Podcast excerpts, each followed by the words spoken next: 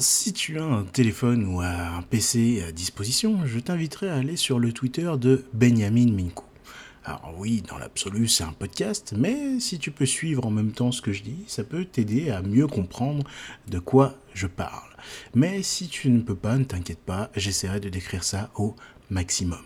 C'est parti On y va. Alors, si on remonte au 30 juillet, grosso modo, c'est là où on s'était un petit peu arrêté. 30 juillet a été une date un petit peu historique pour Elrond. En effet, il y a environ un peu plus de 365 jours maintenant, le mainnet a généré son premier bloc. Qu'est-ce que ça signifie tout simplement? Ça voulait dire que ça faisait tout simplement qu'un an que le réseau Elrond était live, donc en production. Mais ce n'est pas tout. Un an en production sans un seul bug. Et ça c'est très important. Pas de souci au niveau de la blockchain, au niveau du traitement des blocs ou autre. Aucun problème majeur sur la blockchain durant la première année d'exécution. Rien que là, c'est une petite prouesse technique. Et vous voyez qu'il y a une petite vidéo de 3 minutes 22 que vous pouvez regarder, qui est également disponible sur la chaîne YouTube de Elrond, qui s'appelle Elrond Mission 10.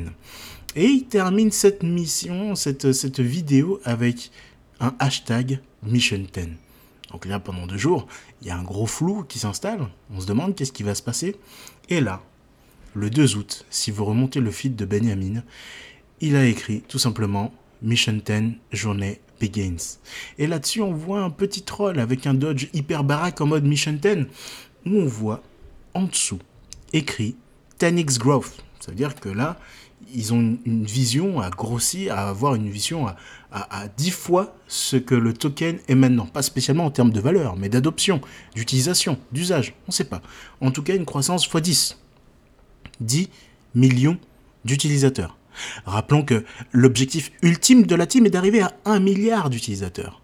Et que là, en très peu de temps, on est un petit peu plus de 600 000 utilisateurs sur l'application enfin sur l'application, sur l'écosystème pour être plus exact, parce que l'écosystème, ça veut dire que tu as une adresse qui est disponible soit sur le web wallet ou sur Maillard.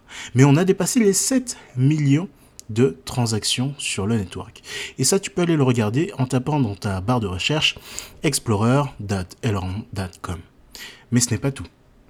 Comme vous le savez certainement, il y a eu un podcast en ce sens, il y a le Maillard Exchange qui arrive incessamment sous peu, avec la release publique qui va être droppée vraiment sous peu. Le meilleur Launchpad, qui va suivre avec des projets visiblement qui vont nous laisser sans voix.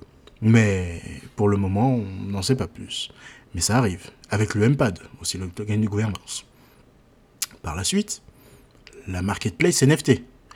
Oui, là vous allez pouvoir échanger des NFT, en acheter, faire tout ce qu'il faut avec, pas de souci. Et il termine avec deux petites lettres. Mais deux petites lettres qui peuvent avoir son importance. Pourquoi?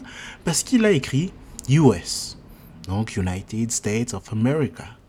Ouais, c'est cool, ok, d'accord, tu vas aller sur le marketing là-bas, mais non. On sait qu'il est assez poteau avec le maire de Miami. On sait qu'il avait envie de mettre un headquarter à Miami, en gros un, bureau comme une succursale, tu vois, ou peut-être même faire le siège de Londres à Miami.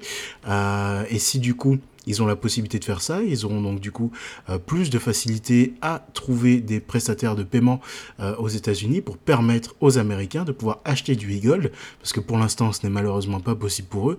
Et là, le rouleau compresseur de la publicité, publicité pardon, du marketing et autres pourrait se mettre en place. Et à droite, on voit sur ce même petit dessin la campagne d'Hypergrowth. Donc ça, c'était euh, 100 jours d'annonce qu'Elrond avait fait. Et là, on voit un petit Shiba en train de pleurer, où on voit bah, tout ce qui résultait de l'hypergrowth, en fait. Donc, le, la sortie de Maillard, le stacking, euh, les progrès euh, journaliers, les partenariats, 500 euh, 000 comptes utilisateurs et être dans le top 100 des crypto-monnaies. Mais ça, ça voudrait dire qu'en fait, c'était une toute petite période. Et la Mission 10, on voit qu'elle est baraque. On voit que le Dodge, là, il a pris des stéroïdes. Bon, je donne pas cher de serein, pour être totalement franc avec vous. Mais on voit qu'il est dopé et qu'il est vénère. Le regard est vif, les épaules sont larges, les pecs sont saillants. enfin bref. Donc ça, ça annonçait comme quoi la Mission 10 allait être quelque chose qui allait dépoter, quelque chose qui allait nous laisser sans voix.